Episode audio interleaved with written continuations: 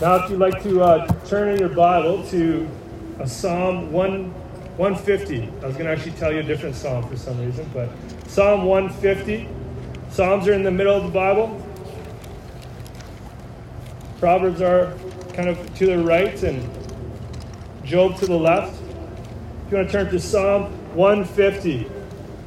I don't know if, if you ever look at these banners that we have set up, maybe in, in our new place, you might notice them a little bit more. But we have these six distinctives that our church we want to be about. And over on this banner, you'll notice we have fervent prayer, bold preaching, and passionate worship. And I'm just drawing your attention to that because, kind of as I'm talking about Psalm 150, I'll be talking about passionate worship. And I believe everything flows together. If we seek the Lord in prayer, if we're actually like seeking His face and we want to know Him more, and we're proclaiming and opening up His Word, and we're understanding in greater clarity who God is, we see Him in a clearer light, then what's the reaction? The reaction is you need to praise Him.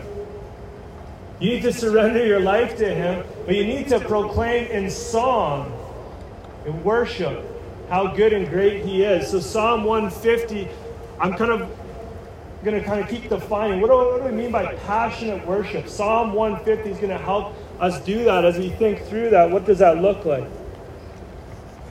We think obviously worship broadly, as I said, worship broadly, like every aspect of our lives before the control of Jesus Christ, everything giving Him glory. That's worship broadly. I'm just going to move this forward so I'm free to roam. And then you think worship narrowly, and what I mean worship narrowly? It's like as we gather together, as we sing songs to his name. Probably Psalm 150 will be focusing more on the, the latter part, the worship narrowly. But truly, every part of our lives is meant to be worship to the Lord. Everything we do, everything we find our hands, we're going to do it as best as we can. When we're alone, when we're with people, we're with friends, we're representing Jesus Christ. But think more worship narrowly. My prayer as we look at this psalm, and I believe I prayed it, is that our praise of God would increase individually. So even in this next week, if there's like a song that you have that you sing one more time to the Lord, maybe two more times, that our praise would, would increase individually, that our praise would increase corporately as we gather together. I don't know if we add an extra song on our, on our worship sets. I just mean, I don't know, I hope that we just have greater heart, greater desire to praise His name when we gather together. And then, actually, from that, that we would have a greater burden to reach people who don't know Jesus Christ. So that more people would praise the name of Jesus Christ in Central Alberta. That's what I'm praying that the Lord would do as we look at in our hearts and our lives at Psalm 150. If you want to stand up with me as we read the Word of God this morning, looking at Psalm 150.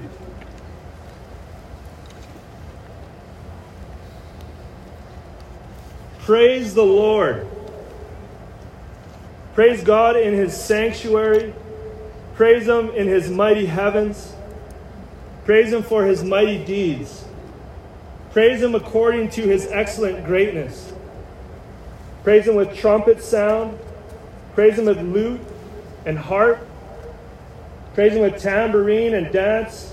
Praise him with strings and pipe. Praise him with sounding cymbals. Praise him with loud clashing cymbals. Let everything that has breath praise the Lord. Praise the Lord.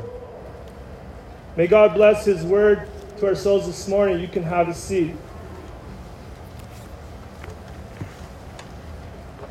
So, as we're going through the, the summer, and looking at various Psalms, it's like, why not end with Psalm 150? Well, because maybe we're going to come back to the Psalms again. I'm just picking Psalm 150. I think it, it's a good one for our hearts to dwell on and for us to meditate upon, though even though it's not ending our series, because it is the last Psalm, but we're kind of like cherry picking, or I am, so to speak, various Psalms. But you think, why do the Psalms end? And starting Psalm 146 to 150 with the Hallelujah Psalms. Right? Like we all know Hebrew, Hebrew, hallelujah, praise the Lord. Saying the same thing. It's not just the Pentecostal churches, hallelujah, just saying praise the Lord in Hebrew. That, that's all you're doing. But the, the last five Psalms all end with start with hallelujah and end with hallelujah. Start with praise the Lord and end with praise the Lord. Like, why is that? Well, imagine if you were just reading the Psalms. You started in Psalm 1 and you're reading through, you're reading through, and you get to Psalm 146 or you get to Psalm 150, like how do you conclude everything you've learned about who God is? Well, praise the Lord. Like that's the conclusion. Because of all the other Psalms, there's Psalms of direction. Psalm 1 Blessed is the person who doesn't maybe go with this crowd over here, but they meditate upon God's law day and night. There's, there's Psalms of mourning. There's Psalms of remembrance. There's Psalms of praise. There's Psalms of thanksgiving. And often all those things are mixed together. In the Psalms, you learn more about who God is, what is his heart, what does he desire for a follower of him to be about, what God has done, why we should praise him. So, the natural landing spot, praise the Lord. I want you to see, maybe you've already got it, but in, just in that first phrase is an action required. Hallelujah, praise the Lord. It's an exhortation and an act. What I mean by that is I'm and I say praise the Lord, I'm praising God. But when I'm saying praise the Lord, I'm also calling you who are listening to do the same. That's what we see. Like, it's not something like, oh, okay, yeah, there's a bunch of facts, I get it, carry on. Like, no, there's a there's a calling for everyone who hears this psalm, who reads this, to then praise the Lord. I must say, sometimes throughout the week, as I'm, I'm sermon prepping, I can get distracted with all types of things. but this one, as I'm doing it, I felt the command. I had to stop and like listen to a few songs and actually praise God. Like, yes, okay, I get it. I get what's being said. And I hope you feel that too.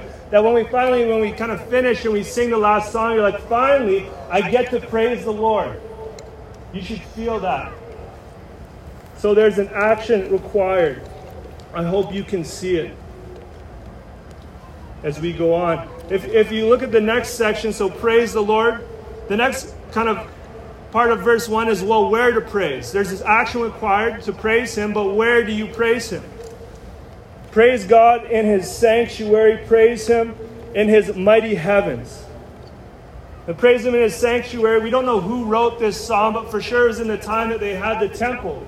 We looked at last week in Psalm 84. That's where the worship of God happened in Jerusalem, in the temple. Everyone went there. That's where God's presence was, the place where God's people gathered. But even Solomon, after he built God's temple, as he dedicated it to him, says in 1 Kings 8:27, "But will God indeed dwell on the earth?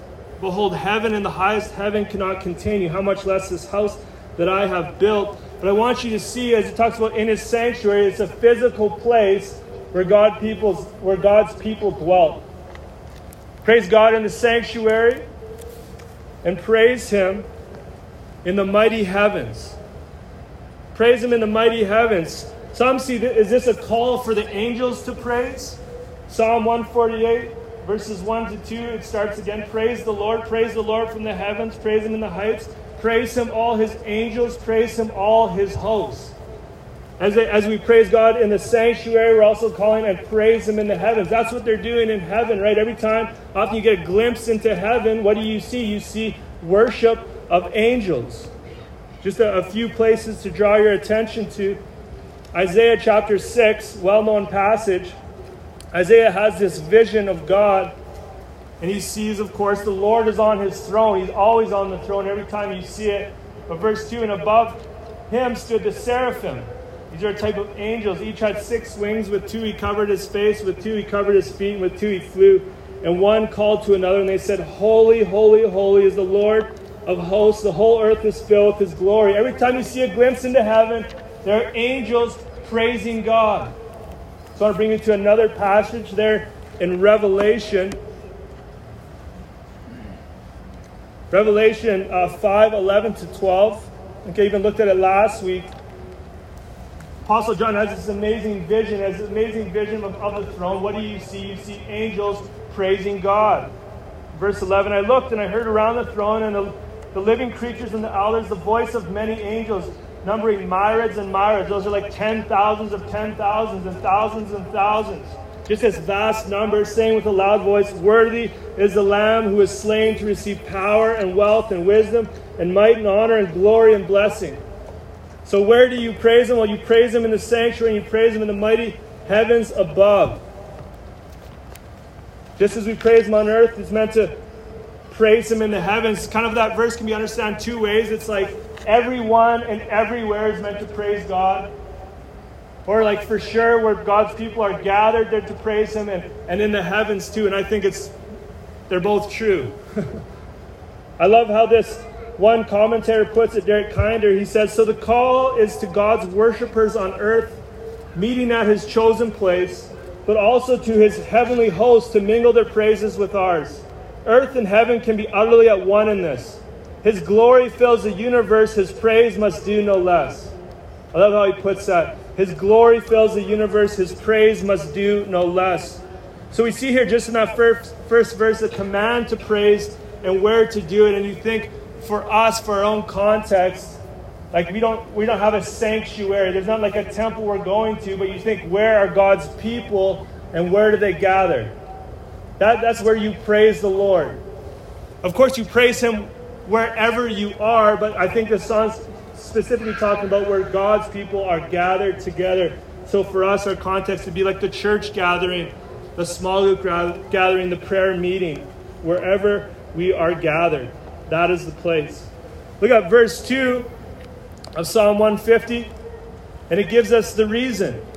If you already didn't have the reason after 149 Psalms, but Psalm 150, verse 2, the reason to praise Him. Praise Him for His mighty deeds, praise Him according to His excellent greatness. Think about if, if someone, maybe a mocker or a bystander, was like, Why? Why should you praise God? Like, who is God that I should praise Him? Like, verse 2 kind of starts to answer that. I just want to like, spread that out a little bit more if you're like, Well, why? Why should I praise God? Psalm 145, verse 4 says, One generation shall commend your works to another and shall declare your mighty acts. Think of his mighty deeds. Other translations, his mighty works. Think of the redemptive acts in the history of the Bible. Think of just creation. Like that, that's why you're praising him because God made everything out of nothing. Ex nihilo.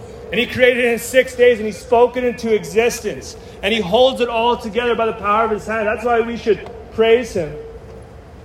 Or if we were continuing on in scripture, think of the Exodus.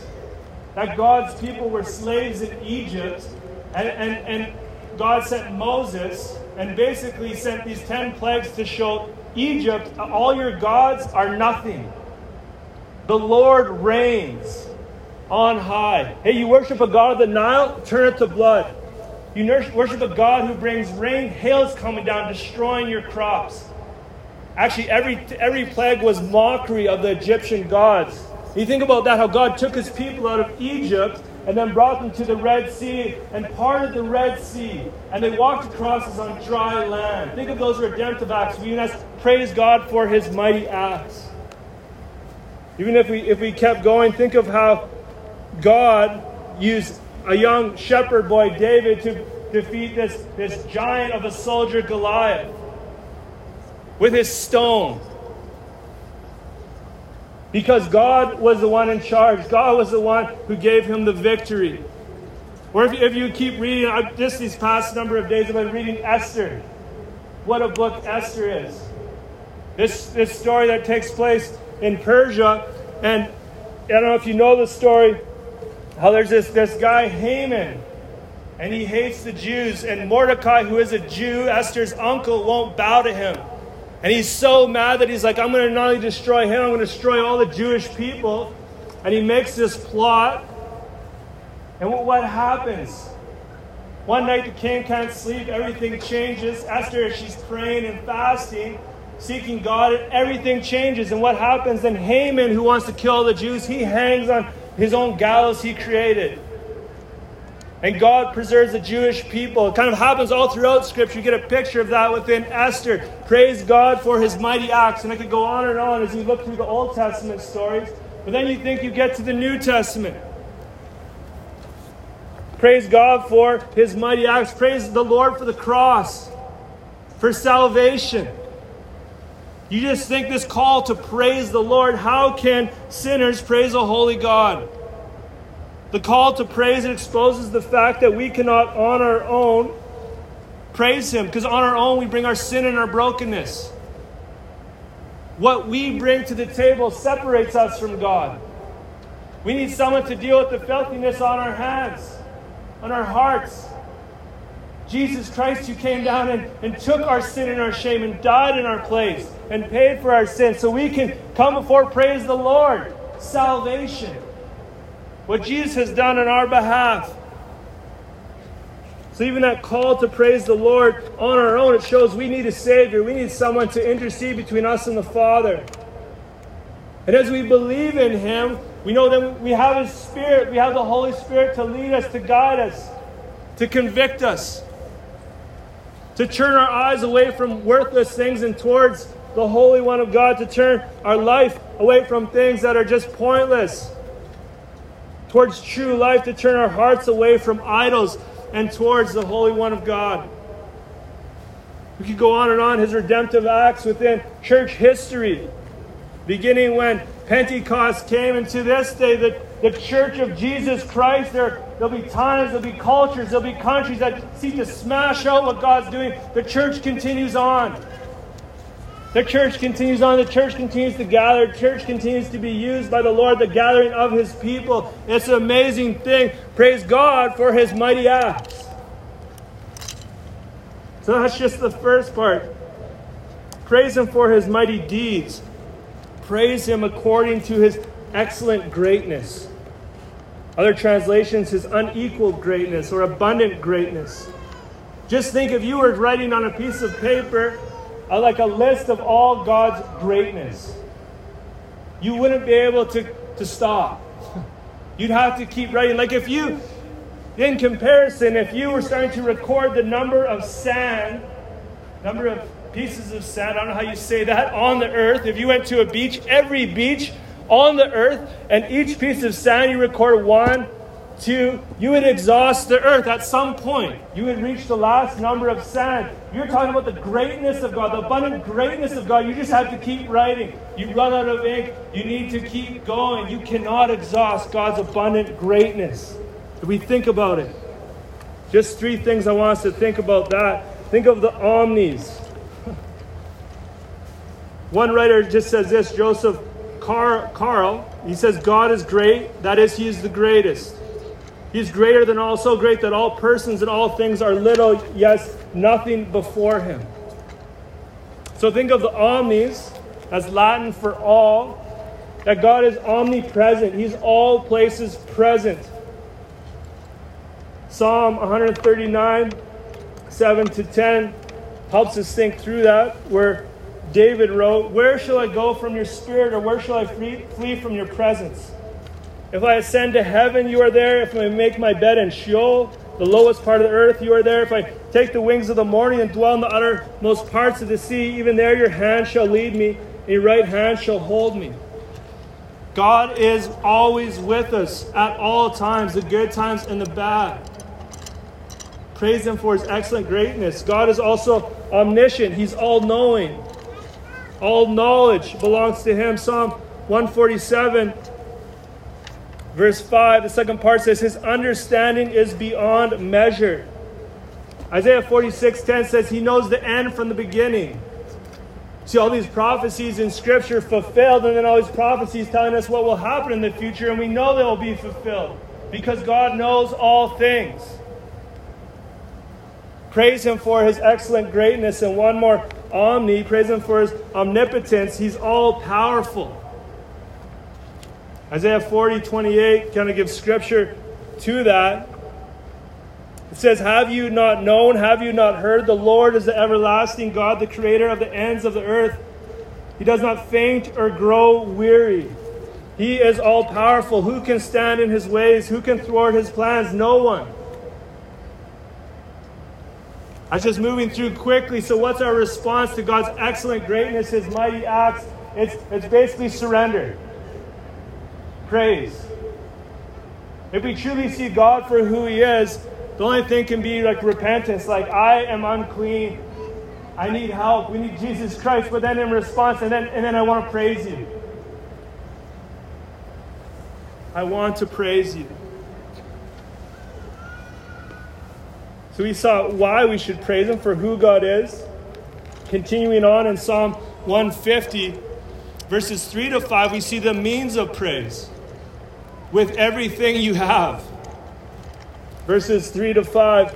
Look at verse 3 with me. And even as we look at this list of instruments, we kind of look at them individually. Then we're going to take kind of what it teaches us and just think through what can we pull from that to, to think about our own worship in our church. Like, why do we do the things we do?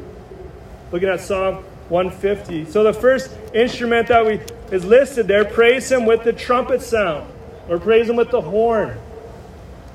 One commentator, Allen, writes this the horn is the instrument by which one issues a blast rather than plays a tune. It comes first because the sounding of a horn announces or initiates things, such as the beginning of worship, rather than being an actual part of them. In the Old Testament, they had the trumpet or the horn. They would blow it before they go out to war. Or they blow it before they're like calling people to festival worship. All the different festivals, like the, the Passover, they would blow the trumpet, or the Feast of Booths, when they would gather together. Start times of praise. Maybe, maybe that's how we need to start in the future. Just a big trumpet blast. It Everyone's like, oh. But it's interesting. So, all these instruments, or some of them, I'm thinking, well, where else do we see this instrument in Scripture? Where else do we see it? And I'm thinking, oh, yeah, the trumpet. And I pray we are like we're praising him now, but I pray we'll be praising him when that last trumpet is blown. There's going to be a last trumpet call when Jesus descends from heaven and he returns and he gathers his elect from all the earth. Oh, I pray we be ready for that trumpet call. It's coming soon. It talks about it in various places in the New Testament. There'll be one more trumpet call. Jesus will return. Praise Him with the trumpet, praise Him with the lute. It's a stringed instrument like a mini guitar. Truthfully, I had to Google it. It's kind of small. Probably, I don't know if any musicians have seen a lute. Praise Him with the harp. Praise Him with the harp. David in 1 Samuel 16 Apparently, not only was he he was a warrior, but he, and he was a shepherd, but he also played the harp. As he wrote lots of psalms. And David in, in 1 Samuel 16, well, the, the king Saul, he quit following the Lord. God took his spirit away from him and gave him this evil spirit that tormented him. The only thing that kind of gave him reprieve was when someone would play music. And then, oh, hey, we know about this guy, David. He plays the harp. Bring him in. Every time he would play music, this evil spirit would seemingly flee. I don't want to press that too hard, but for sure, when it comes to worship, there's spiritual warfare that's happening. If you think about it, the devil was a guardian cherub, he was like the top angel. And then because of his pride in his heart, he's like, actually, I want to be like God. And so now, everything he does, he wants to keep people from praising God. And as long as they're praising something else, like that's his goal. The battle is for worship. That's why it's something. I don't know if you've ever been in a place you feel like, man, there's a darkness, there's a there's something weird going on. Like, praise God. Start singing songs to Him. Start glorifying His name. You probably won't have a harp with you, but if you did, you could play a harp. I'm sorry, that I shouldn't have said. But so we see the trumpet, we see the lute, we see the harp. There's so much more we could say about spiritual warfare and worship. But I'll, I'll just leave it there for now. I think that's one thing though. Like for sure there's always a battle for our praise. The devil's like, I don't care what else you're praising, as long as you're not praising God. There's for sure a battle for that. Praise him with the tambourine tambourine and dance. The tambourine we see occurs with dance actually in Exodus 15. This is following um, after the people crossed the Red Sea on dry land. And then as they looked back, the Egyptian army was pursuing the most powerful army at the time, the water came and like wiped them out. Moses sings a song, and then Miriam, it says this Exodus 15 20. Then Miriam the prophetess, the sister of Aaron, took a tambourine in her hand, and all the women went out after with tambourines and dancing. So, tambourines and dancing together there. And Miriam sang to them, Sing to the Lord, for he has triumphed gloriously. The horse and his rider he has thrown into the sea. For those of us who are not musically inclined, a tambourine is something we could shake, but maybe off, off key at times. So, tambourine and dance. Also, just notice this the, the instruments we're going to start to look at were not part of temple worship. So, there's like all of a sudden you're starting to get just all types of instruments we should use to worship the Lord. Tambourine and dance. Dance. Is, is dance even allowed? Like we see it in the song. It says you can worship the Lord with dance. We just, just think King David, when King David brought back the ark into Jerusalem, and he danced before the Lord. It says David danced before the Lord with all his might. Like just filled with the joy of God. It's okay to dance. One a number of things that we're thinking through. A lot of us, it's cultural practice. It's like, what did you kind of grow up in? When you gather together in church, maybe this is how you worship. Maybe this is how you worship. Like just culturally, maybe this like that's what you know. That's what you grew up doing. What we see in Scripture, it's okay to dance. And I would also just say this to press back on some of the guys who are like, hey, we're just really conservative and we'll do that. And that's okay if that's how you're comfortable. But if you go to a sporting event, or there's something that you're excited about, do you stay, just absolutely stay put? Like your team wins the Super Bowl, you're like, it's great. That's, no, like you're dancing around, you're high fiving, you're like, you're excited. That's the one thing. Like, is God so captivating our hearts more than the sports that we watch? It's just like, praise God. And maybe you don't have to just dance around if you're not comfortable, but man, just like, will God so move our hearts? Worship is, we feel comfortable, filled with joy. It's just so, uh, it's funny though, guys, like the things we love though, we, we get active about, we can move around about, we can get very excited about. May God grab hold of our hearts that we get more excited about Him. So there's dance, there's strings. I think it's just that was kind of like this broad term any stringed instrument, pipe, kind of any instrument you would blow into. I don't know if anyone ever grew up like playing the recorder. It, like all of us, I don't know, many of us in school, y'all had to play the recorder. Why don't we have a recorder up here? There's got to be someone who has harnessed the, the recording, the recorder song. Then you have cymbals and loud clashing cymbals. There could be two different type of cymbals or two different functions. But what's really being said here? Tremper Longman says this While some of these instruments are rarely, if ever, said to be used in worship, elsewhere in Scripture there's no reason to regard this accumulation of instruments as strange or eccentric. Rather, the poet, is, the poet is piling up a number of instrumental names in order to communicate that the whole orchestra is involved in this crescendo of praise. Like the main point is, like, what means should you praise God with? With everything that you have. With everything that you have. That's the main point we want to see, with everything available. Think of our own church's progression. Even where we're at, like, at times we gather together we're like, we're going to put plug a phone in. That's what we have. We're going to praise God. We're going to go off of that. And then in time, praise the Lord, we, we have people with their gifts and abilities coming forward and with piano, with guitar. In the future, we've, oh, we've even had violin. Maybe in the future, God willing, we'll have drums. Have a nice beat to go with it. Maybe some brave soul, a tambourine.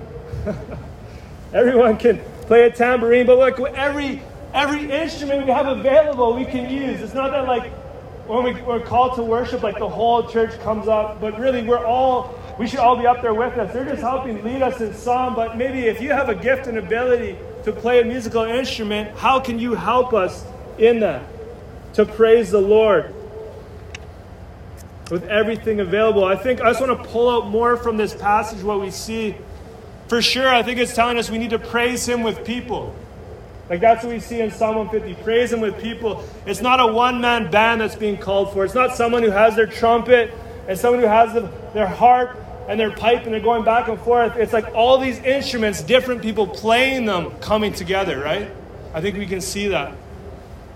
Praise Him with people. This other commentator says this this psalm is also significant in reminding us that praise is most natural in congregational settings. We can praise God alone but we should join our voices with others in celebration of God. Such praise moves a person away from self absorption, first by focusing on God, and secondly by fellowship with other worshippers. I think we also see from this, you have all these instruments, and even in the last verse we'll look at, but it's meant to praise Him with song. We are meant to praise God with song. Tremper Longman says this an impressive list of musical instruments reminds us that Psalm 150 was sung. Indeed, all the Psalms were sung. Like that was like the church's worship book for a long time. They would sing the Psalms. And so Psalm 150 was actually sung as worship. But why do we sing songs? Like, why music? Something like music touches the soul. Having, having different musical instruments played for sure, like it touches our emotions in a way that talking doesn't. I don't know about you, I, I was, I was watching this video maybe a year ago. In the past two years, it's been pretty tough for a lot of us. And I watched this video and it's talking about all the, all the pilots that lost their jobs but there was this music that was playing in the background, and man, it just touched a chord and just like weeping. Absolute weeping. In The past few years, I probably haven't cried as much as I should. But when I have just poured, it's been like music and a message tied in with music that's really touched my heart. Music touches our soul the way just speaking doesn't. So you think as you take that into singing songs to the Lord, how significant that is. We see that all throughout Scripture. Moses, after the, the Exodus, after passing, wrote a psalm, Exodus 15. David, after he brought back the, the ark into the temple, 1 Chronicles 16. Amazing song. We see in the New Testament, Mary, after she finds out she's going to have Jesus, the Christ.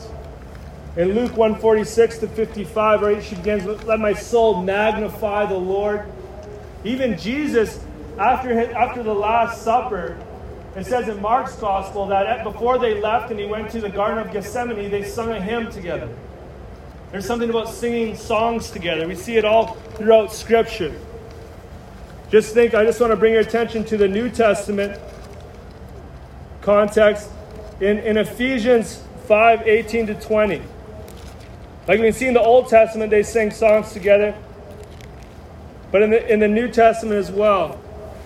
Ephesians 5 18 to 20 says this Do not get drunk with wine, for that is debauchery, but be filled with the Spirit. Be controlled by the Spirit. Be surrendered to the Spirit. And what will be the fruit of that? Be filled with the Spirit, addressing one another in psalms and hymns and spiritual songs, making and making melody to the Lord with your heart, giving thanks always and for everything to God the Father, and in the name of our Lord Jesus Christ I want you to just see this here in Ephesians 5:18. What, what are we who are you sing psalms to? Addressing one another. Like this is this is the significant thing. When we sing psalms and the spiritual songs, we're actually we're singing them to one another and to the Lord. And the reason I really want to just hammer down that point, that's why I think it's very significant when our government in the times past told us to like muffle the praises to God. And not, not running down that rabbit trail too much, but you think, like, not only am I to sing songs to the Lord, oh, He can hear me, but my neighbors are also to hear me too. We're to sing psalms, hymns, and spiritual songs to one another, to encourage each other. And so, because some, sometimes you come to church and, like, man, it's such a hard week. I know I'm supposed to praise Him, I feel I can. But then you hear your neighbors praising the Lord in the gathering of God's people. This is an important aspect of worship.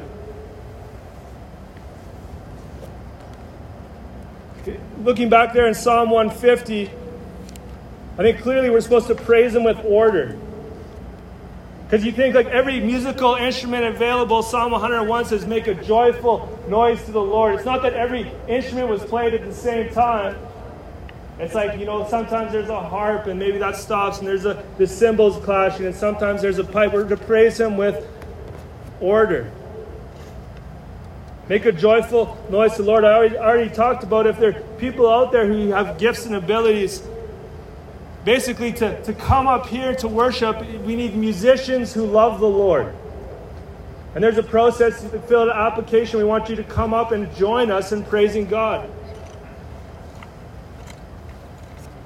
We're to do it with song. Now we can kind of talk about why do we do the things we do. We're to do it with song. Psalm 149 says this Praise the Lord, sing to the Lord a new song. We're to sing old songs, and scripture says, and new songs. Old songs and new songs. Some people, maybe from an older generation, their, their heart language to sing to the Lord is hymns. And that's beautiful. Sing to the Lord these old, tried and trusted hymns. We want to do that. But maybe for some, maybe the, the younger generation, maybe there's, there's quicker, faster tempo songs that they want to sing to the Lord. And maybe that's their heart language. We want to do both. We want to sing songs that are true, theologically rich, songs that give words to the overflow, the praise of our souls. Even as we're gathered, there's a reason that we have our kids in here. We just dismiss them after we sing. We want them to learn the songs with us. They want, as they see us worship.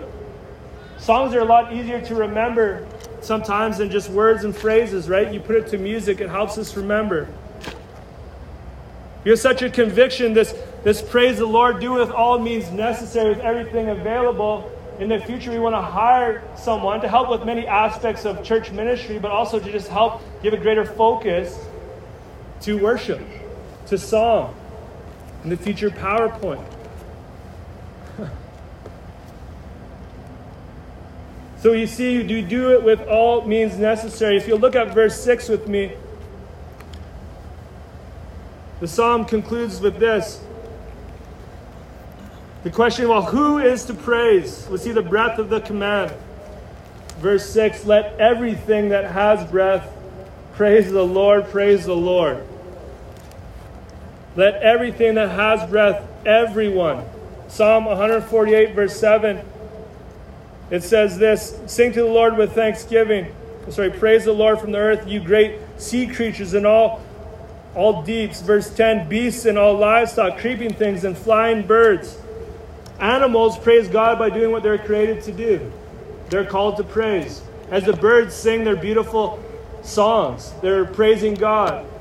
We have guinea pigs at home.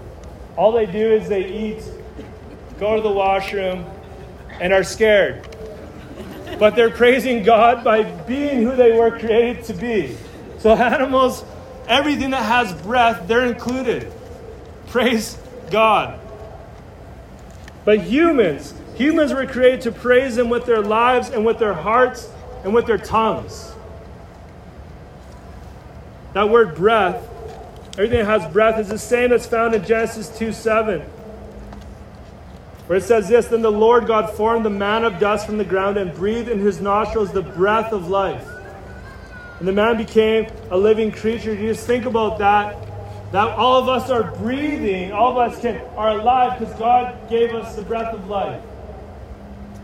That's why we're here today.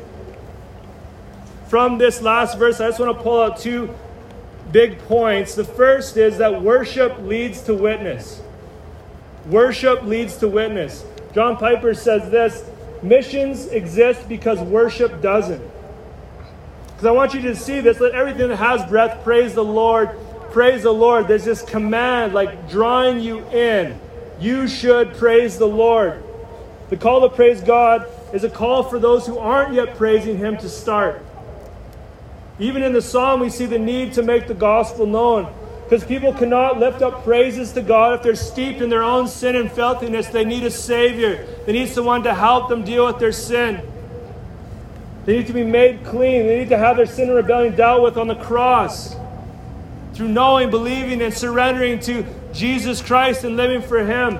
Friends, people need to hear the gospel so they can be made right with God and then praise Him. That's like, let everything that has breath praise the Lord. It's like, I know people who are breathing, but they're not praising the Lord, and therefore it gives me a greater burden. Like, I need to tell them about Jesus, because that's the only way they can praise God.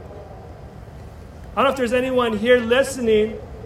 Is that you? Have you heard this call to praise the Lord, and you're like, I can't, it's not me, not my life? Do you see the command? You know you can't because you're in rebellion against Him. I'd encourage you, I would plead with you, surrender to God. Put your faith and trust in Jesus Christ for the forgiveness of his sins, of your sins, sorry, and find mercy and cleansing. So you can praise God how you ought to, how he created you for. So, friends, I hope we see that like this call that we felt is for everyone. Just whoever you, you interact with in this next week, be like he, he or she is breathing, there's a call in their lives to praise God, but they cannot because they're in rebellion against God. They need Jesus Christ. So worship should lead to witness. But verse 6 again, I don't know if you have felt the call. Let everything that has breath praise the Lord, praise the Lord. It's like, did they just forget they wrote it, so they wrote it again? I forgot to mention in six verses that word praise is mentioned 13 times. It begins with praise the Lord, it ends with praise the Lord.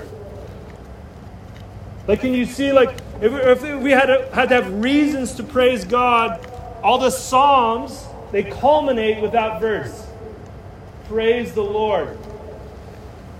All of Scripture tells us how great God is. We see His work in our lives, but like, why make it complicated? If you are breathing, if He has given you breath in your lungs, praise the Lord. Like often, like, wow, things maybe aren't working out so well. Maybe you're going through really hard times, and, and that it can be a struggle. But if you're still alive, if you're still breathing, like that's a good enough reason to praise the Lord. Praise Him now and forevermore because He is worthy. Do it now, but at the same time, we look forward to the day we'll do it in heaven. I just want to read a little further there, that part in, in Revelation chapter 5, this picture of what's to come.